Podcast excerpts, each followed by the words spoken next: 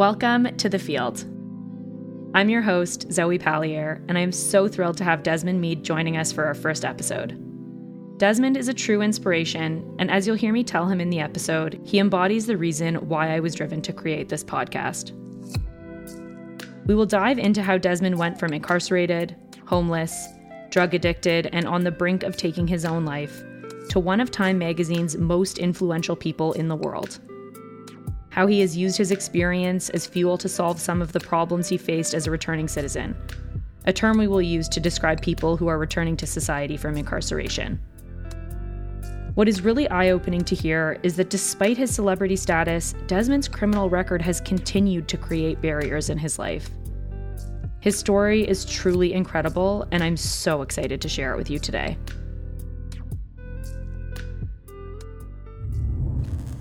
Season one of The Field is brought to you by Cassels, Brock, and Blackwell. Cassels has one of the largest business law practices in Canada and is a market leader serving all sectors for over 130 years.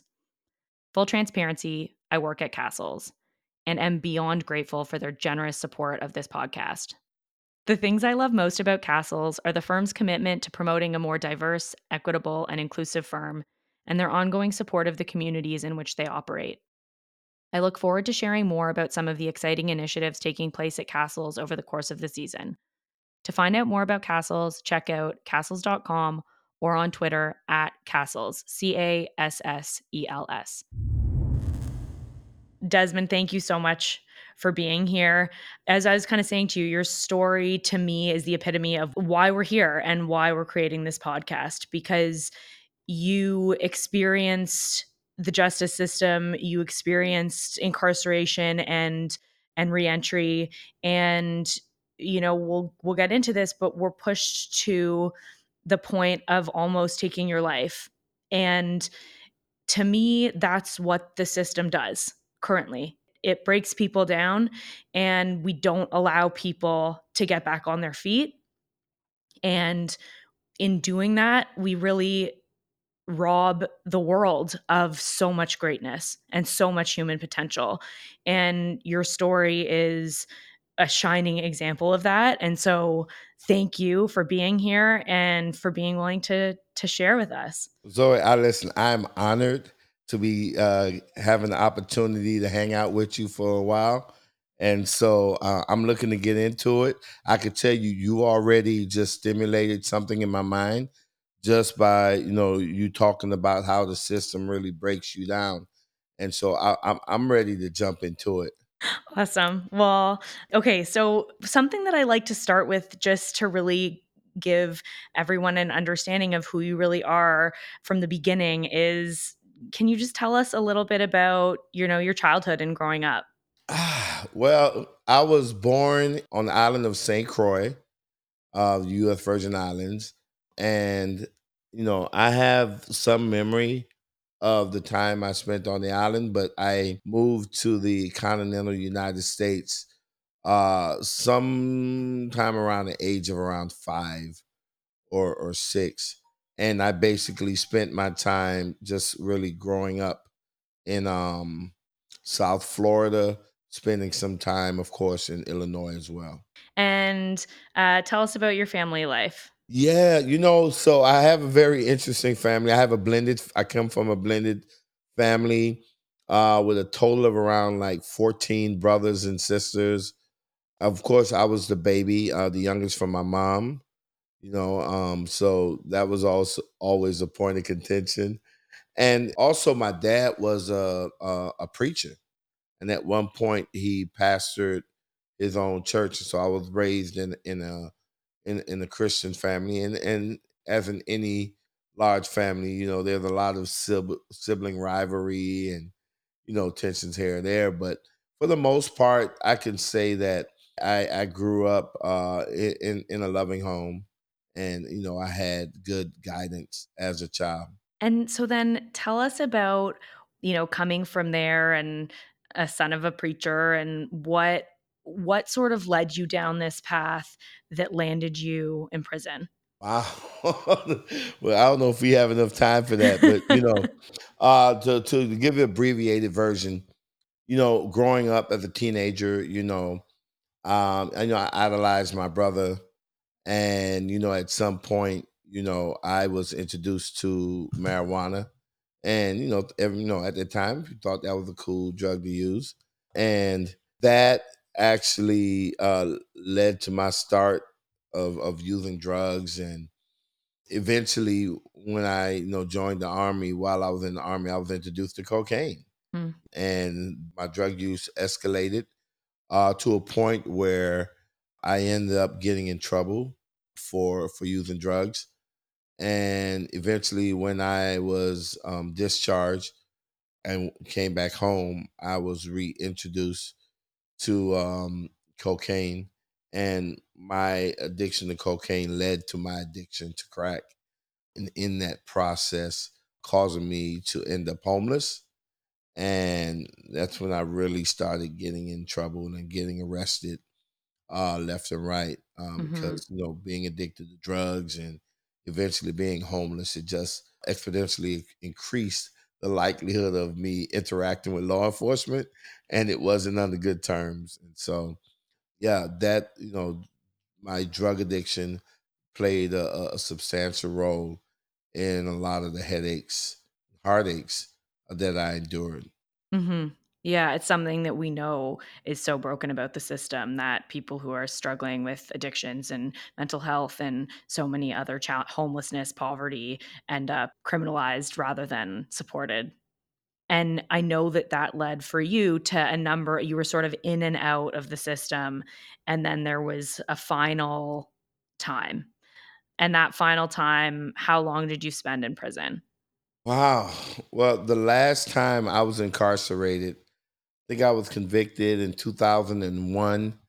At the time, I was sentenced to 15 years in prison uh, for possession of a firearm by a convicted felon.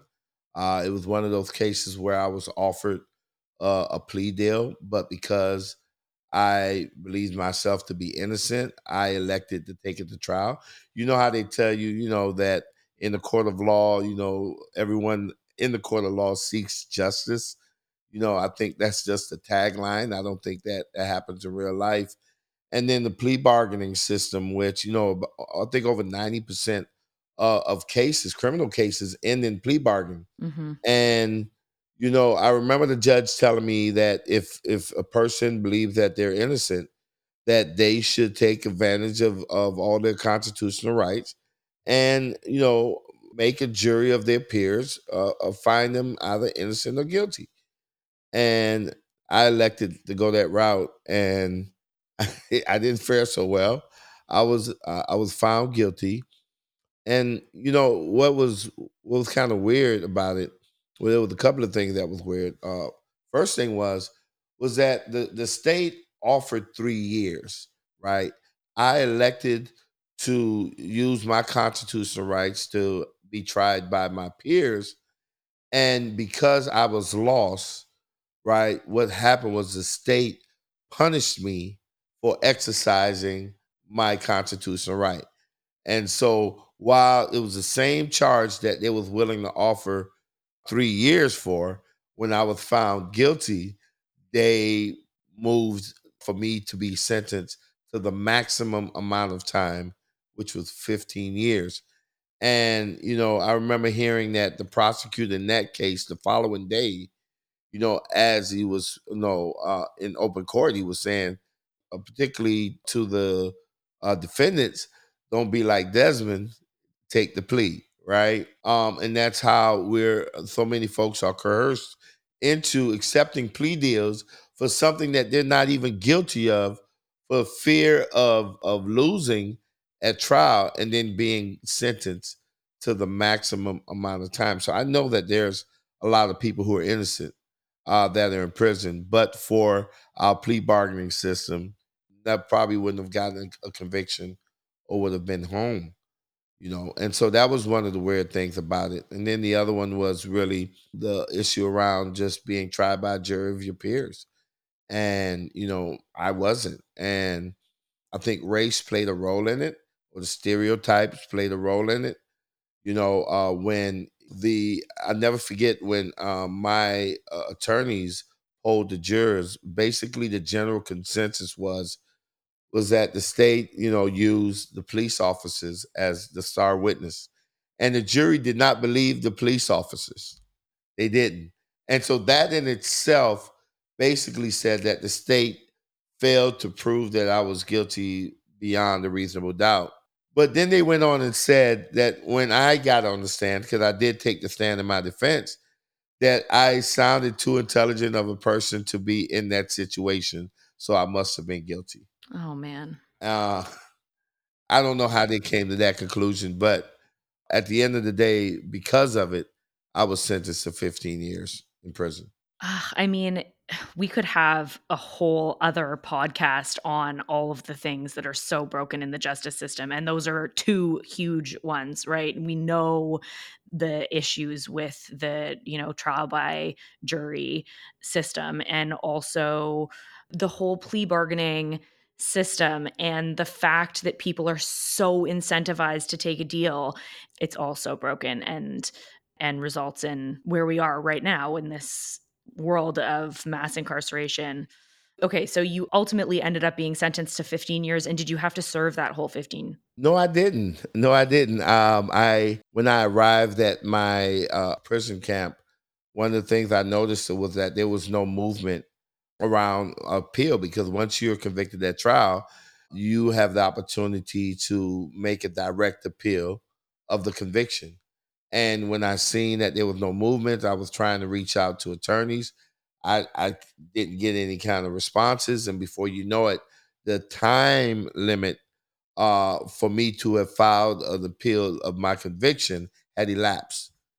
And so that forced me to um, to go into the prison law library and try to figure out what to do.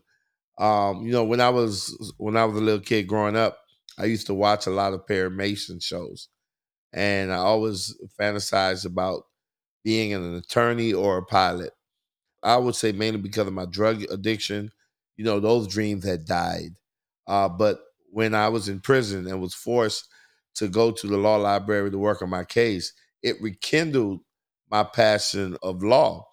And so I end up uh, drafting my very first legal document and it was a um, a petition for writ of habeas corpus. And do you want to tell people what that means, just for the non lawyers in the room? Basically, what I was doing was I was petitioning the courts and saying, "Listen, I know I was late in filing this, and typically when you're late in filing, that the court would not allow you to uh, uh, file the motion, but." However, uh, Your Honor, you know, I have a legitimate reason why I was late mm-hmm. filing it. And so I'm asking you to allow me to file a belated appeal, right, uh, in my case.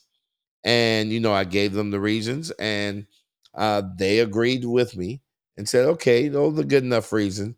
We're going to allow you to file um, an initial brief for your for your appeal and then ultimately was your appeal successful? Oh yeah you know and then you know when that happens in prison because there are tons of motions that are filed from people that are incarcerated and most of them are called post-conviction motions. Or the motions that people file after they have been convicted. And uh, typically a very very very very small percentage of motions that are filed uh, post-conviction motions that are filed are even granted and so if you're in, in a prison camp and you draft a legal document that got a favorable response, everybody wants to come to you. You know, hey, work on my case. Hey, work on my case. And uh, and and the people, you know, when you're in prison, you you you get to meet you know so many people, and you realize, man, that the overwhelming majority of folks that you meet, number one, were probably under the influence of drugs or alcohol at the time that they committed the act or the time that they were arrested. And overwhelming majority of those folks, man, when you take away whatever crime they were accused of doing, what you see is a regular human being, somebody's son or or husband or uncle, you know, a brother. It's very, very few people that you run into that has what what I call a depraved mind, right? Mm-hmm. Uh, mm-hmm. but most folks, you know, I mean, folks are not there saying, "Man, I can't wait to get out of prison so I can get right back in. You know, they have the same hopes and dreams that everyone else has. Yeah. I don't know if you know this about my background, but I spent time in Toronto running programs in a youth detention center. Mm. And so I got to have exactly that experience that you're describing, where I got to know the young men who were incarcerated and know them as people. And it's a huge part of the reason behind this is that I think for so many people, it's really easy to just look at someone as this label of like the worst thing that they've ever done and the fact that they've been incarcerated and to to look at them as less than human. It's really easy to strip away the humanity when you're just looking at that label. So that is, is and so when you talk about prison breaking you down, right? Or you talk about the criminal justice system, that is something that I really, really focus on now because there is an underlying narrative that really impacts not only criminal justice system but immigration and so many other things. And it's that it's that narrative that uh, has contained within it this premise that there are some people whose lives are more valuable than others right? And so that's why we push back against words like felon and ex-con right and criminals. They use all these terminology in immigration. What they do, they put a, the word illegal in front of immigrant, right? To Mhm. dehumanize them. Even when we're seeing with the latest uh, shootings, right, uh, in, in the United States, that whenever you see an officer murdered someone, one of the first things that they will bring up, oh, that person had a criminal history. As if having a criminal history makes it okay to be brutally murdered when you didn't do anything wrong, or maybe what you did only amounted to something to the level of a misdemeanor offense. completely and thank you for sharing that because i think it actually is so important to see how this plays out in so many different facets Yeah. and in this one i think exactly as you're saying the system isn't set up to support people to succeed after being released from incarceration. And and so to kind of dive into that i guess a little bit more and to go back in history again. So you your appeal was successful. You were able to to be released. And did you know did you know leading up to the date that you were going to be released? And was there any sort of transition planning or support? Well, I didn't know the exact date that I was supposed to be released. I do know in prison they have some sort of transitional plan. However, you know, it's, you know, they give you like maybe a hundred dollars and send you on your way, put you on a bus or a train to uh, uh, uh, your last known uh, uh, city where you resided. And that's, you know, give you instructions if you have to report in to a probation officer or or to register. They'll give you that information, but that that's it. mm-hmm. One of the strange things about getting released from prison or getting released from jail is that they would do so at the oddest times, right? You're not getting released from prison or jail at nine o'clock in the morning. No, you're getting released at maybe two o'clock in the morning, right? When it's hard to even connect with any services. Uh, and basically, you know, the only thing out there at two o'clock are things that would actually suck you right back into that system, right? Um, and so I remember getting put on a train. I took the train to downtown Miami. I found a police officer and told him, "Listen, I'm homeless. I was recent. I was just released from prison. I don't want to get in trouble. Can you get me to a homeless shelter?"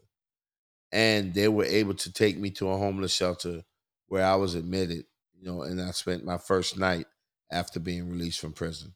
and then what happened in the weeks that followed as you were sort of trying to get back on your feet You know what happened was uh, the harsh reality that you know, even though you know I was an addict before I went into prison, right? And while I was in prison, even though you know there is some ease to get to get drugs, you know I didn't use drugs while I was incarcerated, and so in my mind, I didn't think I had a drug problem.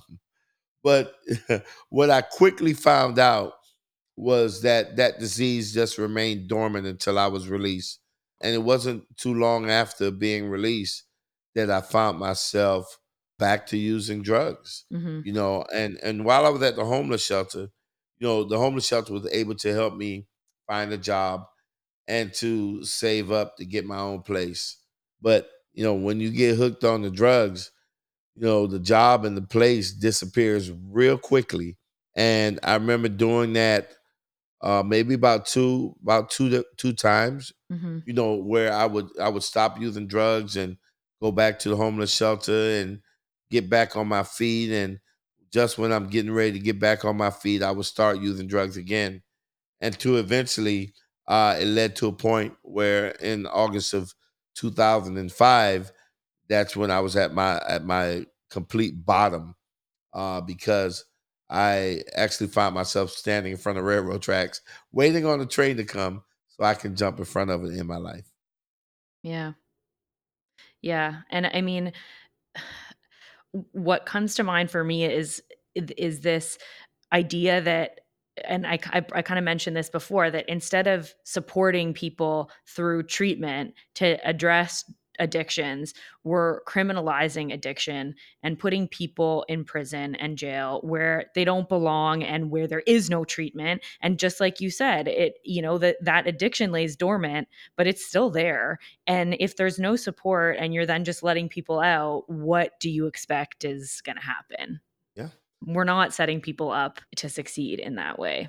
Yeah, one of the other interesting points that I was able to discover, you know, when I started getting into advocacy was that in, in Dade County, there was a study that showed that when you're homeless, chances are you would commit about maybe 70 crimes a year.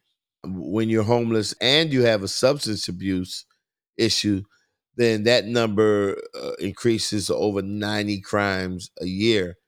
And so the argument was that if you really wanted to reduce crime, you're not trying to lock people up. What you're trying to do is get them safe and affordable housing and get them substance abuse help.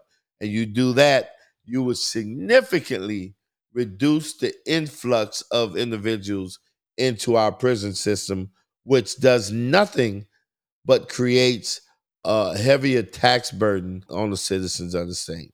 For sure. And so in your case, that led to where where you just took us, which was you're standing at the edge of the train tracks, you're waiting for the train to come along so you can jump, and then what happens? The train didn't come. Yeah. the train didn't come, Zoe. And I end up crossing those tracks and um, I end up walking a few blocks further and I end up checking myself into drug treatment. Uh, after being there for about four months and successfully completing that treatment, I moved back into the homeless shelter that I had previously lived.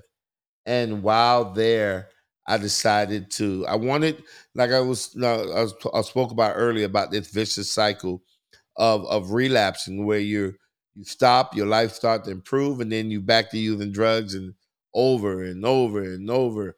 And I wanted to stop that cycle, Mhm. and so I I, I was trying to figure out what can I do. And the only thing I could come up with was to go to school, get an education.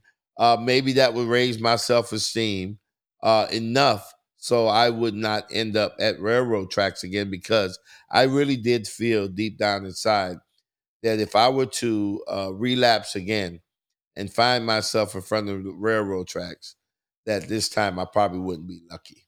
And you you did. You went back to school and then you went to law school and got a law degree? Yep. You know, I um those are some good times. You know, I, I I first enrolled in the paralegal program. It was an associate's degree program and um did extremely well. Ended up graduating like at the top of my class.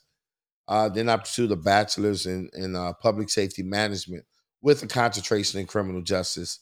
Uh, ended up doing well in, in, in those studies as well.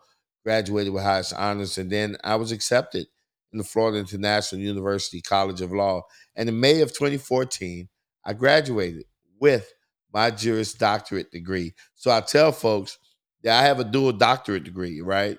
A doctor in law and a doctor in the streets, right?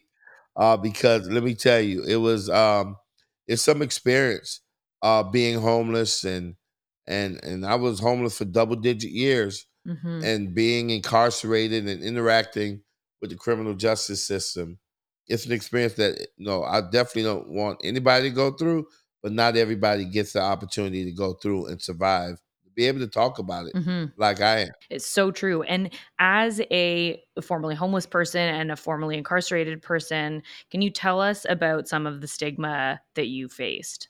Well, I mean, it goes back to you know what we talked about with this narrative. Mhm. You know, there is even you know even within our world, there is some stigmas that's there that we have to try to break away from. And you know what the biggest one is?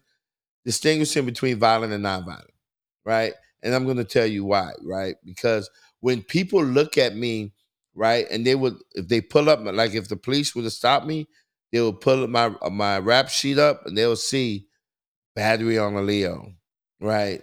And what battery on a Leo really means in real life is that at some point you were arrested by the police, and at some point uh, they got physical with you and caused some harm to you.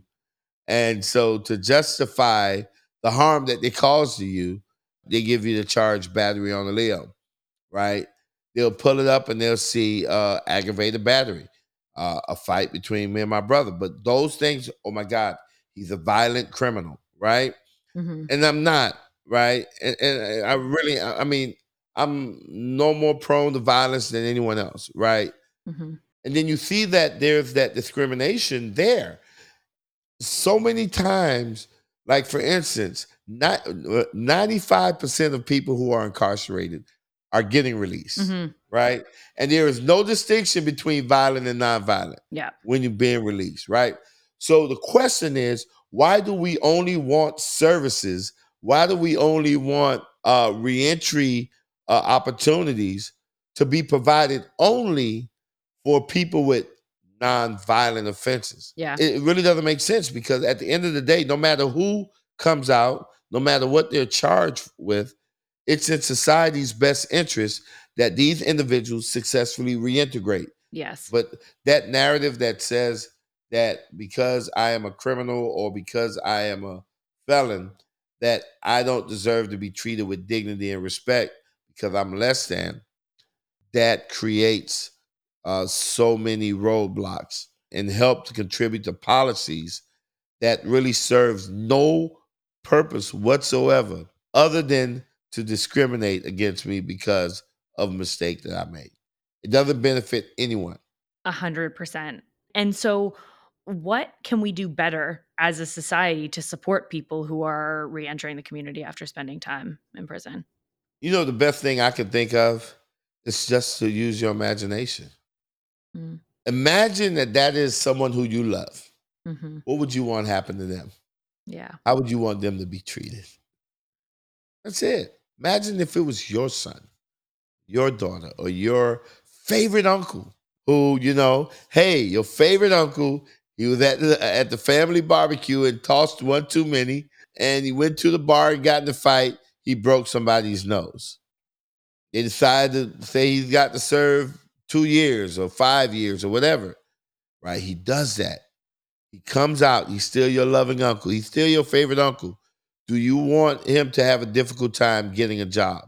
Do you want him to have a difficult time finding a place to live? Things of that nature. Do you think he should have the right to vote? Well, and speaking of the right to vote, so let's talk about what it is that you did to better support people who are reentering society. Yeah, we gave them a voice. Yeah. That's the best thing we could possibly do because when you're the other and you cannot vote or you believe you cannot vote or you don't participate in elections, what we've seen, like, we go back to this violent, non-violent distinction, right?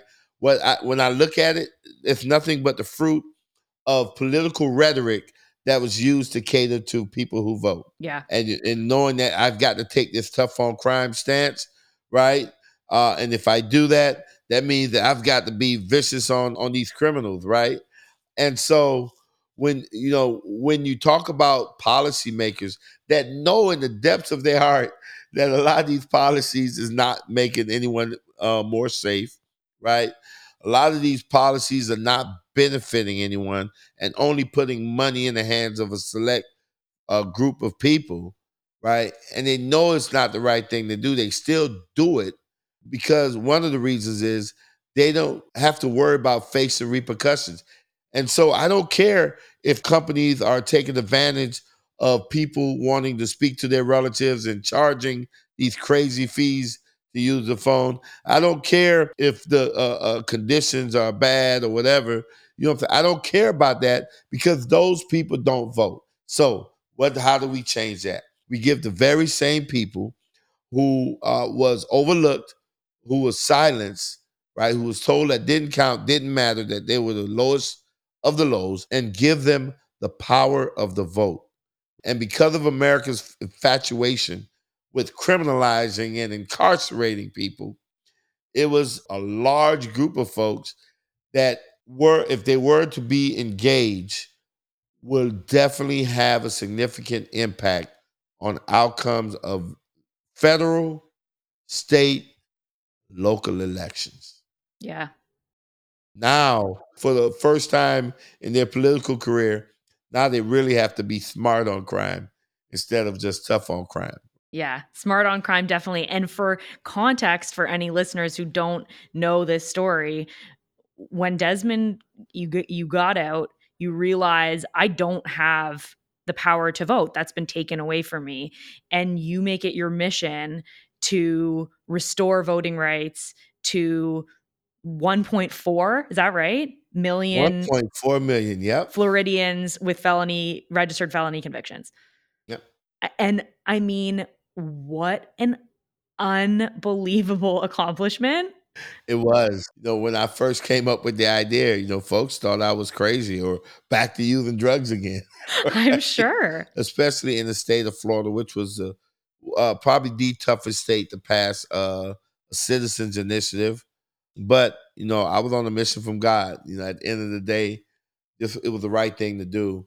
You know what I love about uh, this Amendment Four thing was that not only did it re-enfranchise, you know, 1.4 million Floridians, but the way we were able to do it demonstrated to the world and to this country that we can accomplish great things without having to tear each other down, without having to scare each other into doing it. Yeah. And on in November 2018, when we won, and those 5.1 million people voted for us, you know, I tell folks that there were votes that were not based on fear or hatred, but rather those votes was based on love, forgiveness, and redemption. And we showed the world that love can in fact win the day. You did. You really did. So a couple things left that I want to talk about. One is we've talked a lot about this stigma and this kind of idea that you're the way that I think about it is that it's almost like you you're released from incarceration and you're wearing this name tag that's stuck on you that says like you know formerly incarcerated convicted of whatever the whatever it is right? The worst thing that you've done the thing you're least proud of is like there for everybody to see. And if you could go back in time and take off that name tag and write on it anything that you want that you would have instead wanted people to see when they looked at you what would you have written? It would be it would be a name tag that everybody would have to have right? Uh, i don't think there should be any distinction uh, but at the end of the day, it, it should be that I'm a human being. You're right about wearing that scarlet letter of shame. You know, unfortunately, you know, I mean, listen, people are not walking around saying, "Hey, I'm an ex liar," you know, or whatever, you know. But we're forced to do that, and uh, like I said, it shows up in ways that is so like hurtful and dehumanizing. You know, Mhm. one of the, uh, matter of fact, if you don't mind, can I share a quick story Mhm. of, of just an experience I had, a personal experience. You know, but here I am, a person that was able to overcome uh, being incarcerated, being addicted to drugs, overcome homelessness, uh, and not only overcome it, but you know, in the process of doing so, really dedicating my life to giving back to my community, to my country, being a contributing member of society, Uh, so much so that I've been like widely recognized, even going to law school and obtaining a law degree. But in spite of all those accomplishments, maybe like a year ago, trying to I had a hard time finding a home for my wife and kids. You know, every time we think that we have we found a, a good home, perfect home, the application process comes into effect. And before you know it, criminal history pops up. And if they don't get you during the application process, they get you through the qualifying piece with with lenders because even uh, lenders they look at the criminal and that impacts your credit score believe it or not so we spent quite some time trying to find a place to even rent and and could not find it you know until my wife had to you know when we found the last home she had to actually write the owners a letter and say listen we we love this home and we're going to apply but let me tell you about my husband before you just get the printout and when she it was a very uh, heartfelt letter and which touched the owner's heart and they were actually able to work with us through the process. And even with the owners being willing to rent to us we still had more hurdles to overcome just to be able to seal the deal and get the, our, our lease agreement.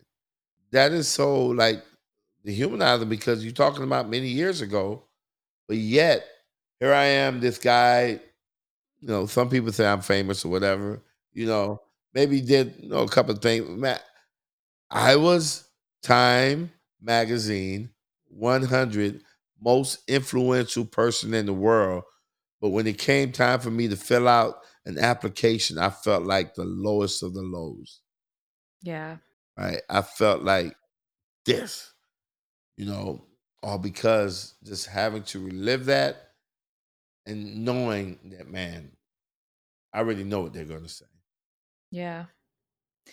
And and then you think about I'm so glad that you said that because that's what's going through my mind too, right? Like we're talking about we're talking about one of time's 100 most influential people in the world who has truly changed the world for 1.4 million and counting people and you can't get a place to live all these years later like you're jumping through those kinds of hoops what about for the person who wasn't Yes. times 100 100 most influential people in the world right like what about for your average person who's just trying to make a living and support their family and get back on their feet That's a great, I mean, that is, that is a great question. You know, that's a question I think about. I'm like, wow, if I still have these obstacles, I could imagine what that person is facing today who's getting released from prison. hmm You know, and the challenges and how large those challenges may be in this person's eyes. Because now I'm pretty well situated and established, and those challenges still appear large to me, right? But what about that person that don't have the job, a good job, or don't have stability, you know, that may not have the support network? Well, how big are those challenges looking to that person? You know, and so it, it could it could be very discouraging and in your words, it can really break you down. yeah and so really thinking about how do we start to have these conversations and create this platform where we can share these stories so that hopefully people start to shift their mindsets and really start to look at people as human first and build bridges. Yep, you're so right. Desmond, thank you so much for the incredible work that you do in the world, for who you are, and uh, for being here with us. Can you tell everyone what is important about what you're doing now, what they need to know about how they can help, and where they can find you? All right. So let me tell you, first of all, the work that I'm doing right now is the work that I think it benefits everybody, right? And what it is is about expanding access to democracy, right? Getting more people uh, registered to vote and engaged, hmm right, in, in, in elections, whether they be returning citizens or people who are eligible to register to vote but are not, right? We want to create a society in which people are excited and enthused about actually going to vote, as opposed to feeling like they have to go to vote. We want them to want to go to vote, right? And so our ways of doing that is starting at the bottom and helping returning citizens register to vote. In Florida, we passed Amendment 4, but our legislature passed laws that now require that people pay off their legal financial obligations before they're able to register to vote. Well, we want to help them do that. And so we're constantly raising money. Uh, we have a fines and fees fund that people tax deductible that people can contribute to, and you know all of those proceeds go towards uh, helping people remove those legal financial obligations. And then, of course, our organization, we're out in the community every single day. We've just launched the bus tour, free to vote bus tour. You've been seeing uh, these voter suppression or democracy attacks against democracy happen throughout the country. And I believe that the best way to respond to uh, voter suppression is with aggression. And that means more aggressively uh, registering people to vote and getting people engaged, right? Because uh, we would not let democracy be taken hostage. And so we're out there with the Free to Vote bus tour, trying to get the communities excited about uh, registering to vote and turning out to vote. And so, general support, we definitely love it. Uh, we're engaging and employing returning citizens, which is the best way to do it. Mm-hmm. Have those who are closest to the pain be a part of the solution. And so, folks can go to our website at www.floridarrc.com, floridarrc.com to donate, whether it's uh, C3 or C4. And then they can always find me at Desmond Meade uh, on Twitter, uh, on Instagram. Send me a direct message if you want to get involved. And then if if all of that fails, just holler at Zoe and just say, listen, hook me up with Desmond because uh, we want to contribute. But just know that the work that we're doing not only helps people who've been impacted by the criminal justice system, but if you ever believe the adage that a chain is only as strong as its weakest link, then you must believe that our society cannot get strong until we empower those that are weakest among us. And so, any support that you give us is support that you're giving yourself as well, because our work will help to make a better world for all of us. I don't think there's any better way to end than that. Thank you. it's been a pleasure.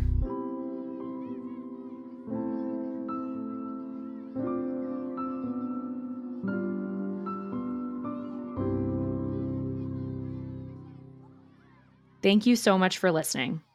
It truly means the world that you have taken time out of your day and spent it with us. Join us in episode two for our conversation with Glenn Martin, where we talk about some of the ways returning citizens are set up to fail and learn a little bit more about the fines, fees, and restitution that you briefly heard about today. If you'd like to support the show, there are two things that will really help us out. First, please subscribe on Apple Podcasts or wherever you get your podcasts. Second, Check us out on Patreon at patreon.com slash the field podcast, where you can access more content like this. See you next time.